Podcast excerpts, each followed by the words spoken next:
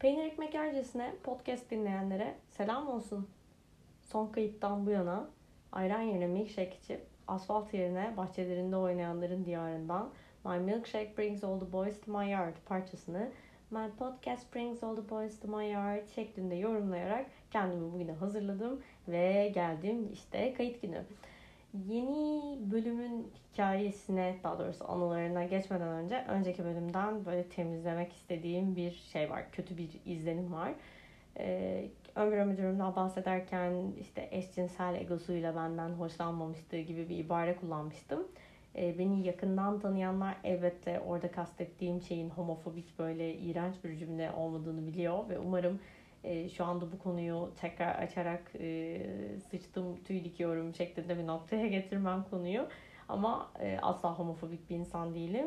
Aksine e, son derece iyi tanıdığım ve iyi tespitlerim olduğunu düşündüğüm için eşcinsellere dair e, orada da onun davranış şeklini bir eşcinsel egosu içinden gelen bir dürtü şeklinde yorumlamıştım. Yine de benden böyle bir tık ne diyor bu be diye tiksinmenize sebep olduysa diye o kısmı bir temizleyelim. Tertemiz bu bölüme başlayalım istedim. Şimdi bu bölümde ben biraz böyle çocukluğa doğru gitmek istiyorum. Çünkü e, her şeye en başından hatırladığım ilk anıdan bağlanmayı sevdiğimden bahsetmiştim. E, ilk anılar bende galiba 5 yaş sonrası başlıyor. Yani hani böyle Türk dizilerinde biz gerizekalıysak da hani o an bahsettikleri birkaç bölüm önce yaşanmış olayı hatırlamazsak diye heyecanla bize zah diye bir tane ses verip farklı bir görüntü rengiyle bak ben geçmişten bir şeyler hatırlıyorum diye bir şeyler gösterirler ya. Ama nasıl oluyorsa işte e, oyuncunun hatırladığı hikayede biz oyuncuyu dışarıdan gören başka bir göz rolünde oluruz. E, benim işte 5 yaş öncesi de öyle. Yani anlatılan işte sen bir gün şöyle düştün, buranı kanattın, böyle dedin, biz çok güldük hikayeleri zaman içinde sanki benim bizzat kendim hatırladığım hikayelermiş gibi bir hale geldi.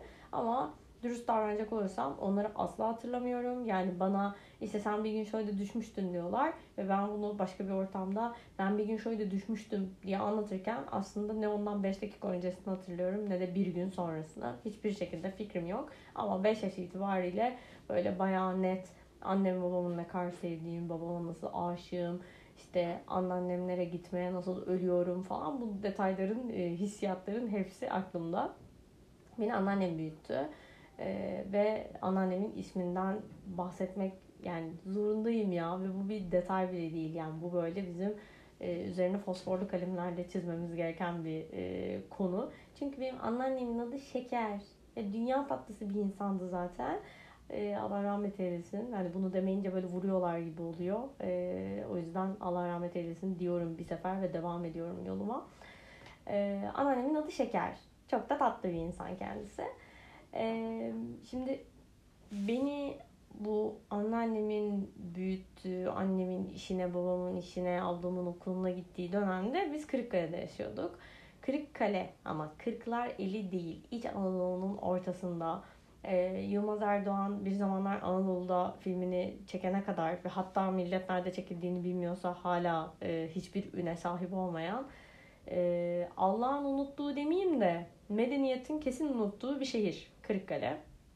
Vakti zamanında işte Ankara'nın kazası mıymış neymiş Ankara'nın merkezinde böyle 60-70 kilometre bir yerden bahsediyorum. E, zaman içinde iyi olmuş. Biz orada nasıl end up ettik ve ben orada doğdum, 8 yaşına kadar orada büyüdüm bilmiyorum. Yani bu kısmı çok sorgulamamışım. E, ama yani rezalet bir şehir. Bunu çok e, açık bir şekilde söyleyebilirim.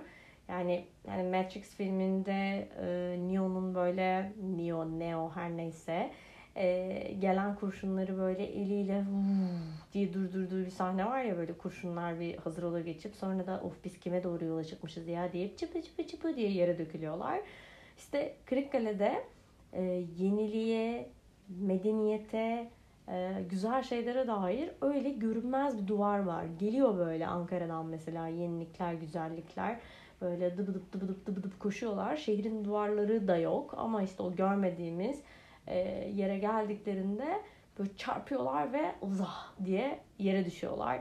Çünkü Kırıkkale zamanın durduğu, e, yakılan kömürler sebebiyle gökyüzünün neredeyse benim kafamın bile değebileceği kadar aşağılara düştüğü e, çirkin bir şehir. İnsanı da çok bağnaz. Vallahi ne yalan söyleyeyim çok bağnaz. E, öyle yani işte Allah bilir Anadolu'da ne şehirler vardır böyle de ben burada doğdum büyüdüm. Bunu kötü diyorum o yüzden. E, şimdi benim orada öğrendiğim her şey ve anneannemin bana gösterdiği işte dedemin e, destek attığı e, bilimum şey benim bazımı oluşturdu. Ya ben o yüzden böyle çok inanıyorum. Çocuğu kim büyütüyorsa, nerede büyüyorsa bunlar böyle e, bayağı bakış açısını ayarlıyor. Yani e, hani at gözlüğü derler ya işte o gözlüğün nasıl bir gözlük e, olacağını, ne pencereden e, hayata bakılacağını kesinlikle o yaşlarda ne olup bitiyorsa o belirliyor. Şimdi benim e, tatlış anneannemle e, büyüdüğüm o 7 yaşıma 8 yaşıma kadar ki e, zamanlarda şimdi anneannem mesela sokaktan geçen çocuklara para atıp ekmek aldırırdı. Ve ben bunu çok normal bir şey sanıyordum. Mer anneannem dört kat aşağı inip bakkala gidip geri gelmeye, benimle yanında taşımaya çok üşendiği için böyleymiş. Ama ben ne sanıyorum? İşte benim anneannem herkesi tanıyor ve bakkaldan oğlum, oğlum bir baksana deyip poşetin içine bozuk parasını, kağıt parasını ne koyacaksa koyup atıp sonra da sepetle yukarıya ekmeği çekmesi dünyanın en normal şeyi. Bu zaten hayatta böyle yapılır. Çünkü benim anneannem herkesi tanıyor. Herkes acayip güvenilir. Bakın burası çok önemli. Herkesi çok güvenilir sanıyorum. Çünkü anneannem hiç tanımadığı bir insana oğlum baksana değil balkondan para atacak kadar böyle şey bir insan. Yani e, varsayımsal bir insan. Her şeyi varsayıyor. O ekmeği alır bana da geri getirir diye düşünüyor. Yani öyle de oluyordu büyük ihtimalle çoğu zaman ama e, ben bunu böyle herkes böyle yapıyor sanıyorum. Sonra 8 yaşında biz e, yani ben 8 yaşındayken tabii ki komple ailece değil. E, ben 8 yaşındayken Ankara'ya taşındık. E, işte bakkala falan kendimiz gidiyoruz. Mesela ben şaşırıyorum ve diyorum ki yani şey yapsak olmuyor mu işte şuradan biri geçiyor mesela hep biri geçer ya zaten ona böyle bağırsak işte bize ekmek alsa bakkala gidiyorsa falan. E, böyle salak anılarımın e, düzelmesi bayağı şeyimi aldı. E, zamanımı aldı. Mesela e, bu arada ya düzelmesi dedim şu an çok utanıyorum kendimden. Ya bu düzelme değil, kirlenmesi diyeceğim. Anneannemin yarattığı o mükemmel e, gerçekliğin her yerde işlemediğini anlamam ve acı gerçeklerle tanışmam bayağı bir zamanımı aldı diye bir önceki cümleme de düzeltme vermiş olayım. Mesela anneannem çok güzel kete yapıyor. Kete böyle e, işte hamurun içine un kavuruyorsun. Neyin kafası bilmiyorum. Un içine un. Hani biz zeytine zeytinyağı döküp of çok güzel oldu diye yiyoruz ya. Öyle bir şey herhalde. Unception yani kete. Ama muhteşem ve evde hep bir hamur işi var. Yani bunu şu an aynaya bakınca çok net anlayabiliyorum zaten köklerimin nereden geldiğini ama evde hep bir hamur işi var. Ya bir tane böyle kurabiye var ve dünyanın en basit kurabiyesi. Yani tarifini ver desen aman kızım ne olacak işte yoğurt, şeker, un, su daha ne olsun diyor ve o dünyanın en güzel kurabiyesi oluyor. İşte kete yapıyor, başka bir yerde bir hamur açıyor. Ya biz sürekli Allah'ın bize bahşettiği o buğdayın öğütülmüş haline suyu katıp yiyoruz ya. Bizim günlerimiz böyle geçiyor. Her normal ev gibi sabah işte kahvaltı yapıyoruz anneannemle. Sonra gün içinde bir şeyler atıştırılıyor. İşte akşam yemek yiyoruz falan. Akşam yemeğinden sonra durmuyoruz. Böyle birkaç saat geçiyor. Ee, oturma odasındaki televizyonun karşısında şey var. Üç tane çekyat var böyle U şeklinde konmuş. O çekyatların ortasına yere oturuyoruz biz anneannemle. Bana da zaten küçük şeker diyorlar böyle. Ee, bir minyatür versiyonu gibi takılıyorum onun. Ee, bir demlik çay geliyor ve oradan çekyatlarda oturanlara çay servis ediyoruz. İşte yanına kete veriyoruz. Müesseseden kurabiyeler ikram ediyoruz falan ve biz un karışımları ve çayın getirdiği mutluluğu aslında keşfetmişiz o zamanlar. Ben tabii bunu herkes keşfetti sanıyorum ama ben bütün Türkiye'nin keşfetmesi için e, koronanın gelip herkesi eve tıkması ve bütün dünyanın kendi kendine ekmek nasıl yapar keşfetmesi gerekiyormuş. E, bu arada dedem de e, köy enstitüsü mezunu, mezunu, köy enstitüsü mezunu bir ilkokul öğretmeni. E, böyle hani her gün uyanınca hiçbir yere gitmeyecek olsa bile gömleğini giyip kravatını takan nesilden. Ee, ben işte okuma yazmayı e, birinci sınıfta yine Kırıkkale'de olduğum için onların böyle gözleri önünde söktüm. Ee, annem diş doktoru hep çalıştığı böyle lider diş deposu diye bir şey vardı. İşte dişçilik malzemeleri diyeyim e, alınan bir yer vardı. Onların getirdiği takvim var yani çok zevkli duvarlarımız. Duvarda böyle lider diş deposunun şeyi var, takvim var. Ee, sonra ben bir gün ya ben tabii ne bileyim onun diş deposu takvimi olduğunu. Orada bir şey var. İşte gözüm görüyor, okumuyor ama. Sonra okula da gidiyorum, geliyorum falan. Ee, sonra bir gün orada böyle le der dedim. Sonra dedem acayip heyecanlandı. Sonra kafamı televizyona çevirdim ama şey gibi hani bana acayip bir güç yüklenmiş. Beni bir örümcek falan ısırmış, örümcek adam olmuşum da o an keşfediyorum gibi okuyan adam. Böyle televizyona döndüm. Meclisten bir yayın vardı onu hatırlıyorum. İşte üst köşede şey yazıyor, canlı yazıyor. Oraya bakıp can ne dedim. Aman tanrım alkış kıyamet nasıl takdir edildim muhteşem ya. Yani hayatta lider ve canlıyı ard arda ve bu yavaşlıkta söyleyip bu kadar takdir edileceğiniz başka bir yaş, başka bir platform yok kesinlikle.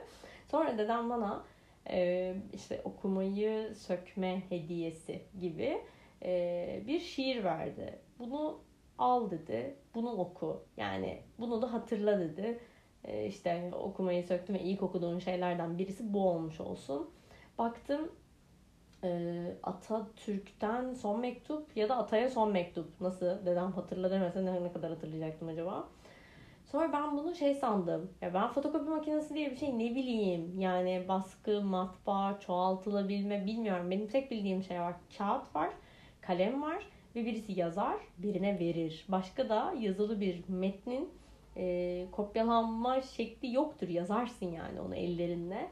Dedem bana son mektubu verdi. Ben şey sandım. Dedem Atatürk'ü tanıyor. Ve ikisinin arasındaki bir son mektup sandım bu. Yazık. Salağa bakar mısınız? Yani ve bazen soruyorum işte anneme. Yani nasıl bu da bayağı geri zekalı oldu falan demediniz diye. Ama demek ki bir şey görmüşler. Bir ışık görmüşler yani. Benim çocuğum böyle bir şey söylese. Yani mal mısın derim galiba ya. Yani büyük konuşmayayım diyeceğim. Bunu da her büyük konuştuktan sonra söylemezsek şey bir cezası varmış gibi söylüyoruz. Ee, büyük konuşuyorum gördüğünüz gibi. Konuştum.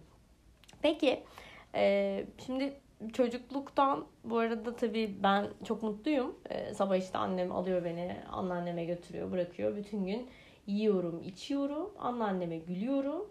Ee, akşam da öbür çok sevdiğim annem geliyor beni alıyor. Bu kadar hikaye bu yani. Hayatım bundan ibaret. Anneannem bu arada acayip küfürbaz birisi. Bana mesela işte diyor ki sana diyor çarpmayı öğreteyim. Öğret diyorum. Orada ilkokul mezunu yani. Hani çarpmayı öğreteyim'in şeyi de yok. Devamı yok yani. Başı geyik olsun diye böyle girilmiş bir sohbet. Ee, öğret diyorum babaanneme, ah anneanneme. Ee, diyor ki iki kere iki diyor. Dört diyorum. Hayır tilkinin siki diyor. Nasıl? yani ondan sonra gözde niye böyle oldu demeyin. Yani 7-8 yaşında bunları öğrenince işte geldik biz de bu yaşımıza iki kere iki tilkinin siki diye geziyoruz yani ortamda. ee, sonra bir taraftan tabii bu arada babamın e, şey bir hayatı var.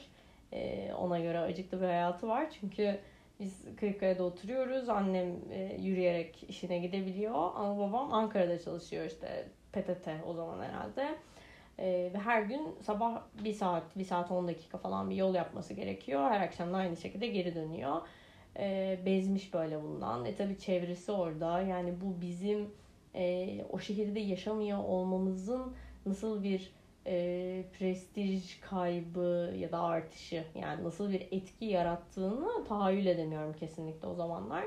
E, arkadaşları var işte babamın e, bazen şey yapıyoruz. Aile dostları deniyor ona. Bir de babamın arkadaşı değil. Aile dostları. Hani sanki babam ya bütün kombinasyonlar birbiriyle dost olmak zorundaymış gibi. Ben işte ailenin bütün çocuklarıyla, annem e, işte baba ve anne figürüyle o ailenin e, dostuz yani. Öyle bir aile dostları çevresi var.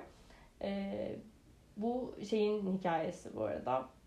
Nasıl Ankara'ya taşınmamıza karar verildi ya da şöyle de yorumlanabilir. Bu olay nasıl bana yıkıldı? Ee, Kırıkkale'nin önce bu detayı vereyim. Ee, Kırıkkale'de böyle bir İç Anadolu şeyi var. Ee, şiveyle aksanı hep karıştırırım ya. Hatta böyle lehçe falan diyeyim iyice bok edeyim ortalığı. Ee, şivesi diyeceğim ben şu an. Yani bariz bir e, konuşma farklılığı var e, bir Ege bölgesine da Akdeniz bölgesine göre. E, ve bizde biraz şey yok. K harfine sevgi yok. E, G'yi tercih ediyoruz. G zaten benim adım sebebiyle e, bayıldığım bir harf ama onun birinciyle değil yani. Hani biz böyle kırık kaleliler olarak G'yi seviyoruz. Öyle konuşuyoruz. E, bir gün işte babamın bir şeyine gidiyoruz, arkadaşına gidiyoruz e, Ankara'ya. Bu yine kendimi hatırlıyorum. Bana anlatıldı da hatırlıyorum sanıyorum. E, öyle bir şey anı. E, oturuluyor falan o böyle çocuklara işkence olur ya lanet olsun o ev oturmalarındaki sohbetler bitmez. Gittiğin evin çocuğunun oyuncaklarından birine aşık olursun. Onunla sana işte şey yaparlar böyle göstermelik oynatırlar ama sen o evden ayrılırken benim olsun istersin olmaz. Sonra orada sohbetler uzar uzar uzar çocuğun uykusu gelir böyle bir köşede şey yaparsın sızarsın sandalye birleştirirler falan uyusun diye. Böyle bir teknik olduğun köşesine konur üstüne işte baba ceketi falan verilir. Rezalet yani böyle ev oturması rezalet bir şey. Sonra e, kalkıyoruz işte. Ben tabii arabada da uyuyorum ya Allah bilir saat gece kaç. E, sonra bir noktada uyanıyorum ve diyorum ki geldik mi Kırıkkale'ye işte bu da artık her gün saatlerce yol yapmak istemediği için fırsat kollayan aile babasının kızı Kırıkkale'ye Kırıkkale deyince krizi fırsatı çevirmesinin hikayesi. Ve galiba bu olaydan maksimum bir yıl sonra Ankara'ya taşınmış olduk. Ben bugünkü bölümde biraz daha kısa kesmeye and içtim başlarken. Gözlerimi bu yüzden saatten hiç ayırmamaya çalıştım. Saatten ayırmamaya çalıştıkça bu sefer konsantrasyonum bozuldu. Cümleleri zor toparladım. Ee, herhalde ben 5. 6. bölümde falan kendimi bulacağım diye düşünüyorum. Zaten hafızamdaki anılar da 5 yaştan sonra başlıyor demiştim. O zaman bir sonraki bölümde görüşelim. Umutları yine yüksek tutalım. Ben size beni dinlediğiniz için teşekkür edeyim. Siz de her bölüm bir sonrakini heyecanla beklemekten vazgeçmeyin. Görüşmek üzere.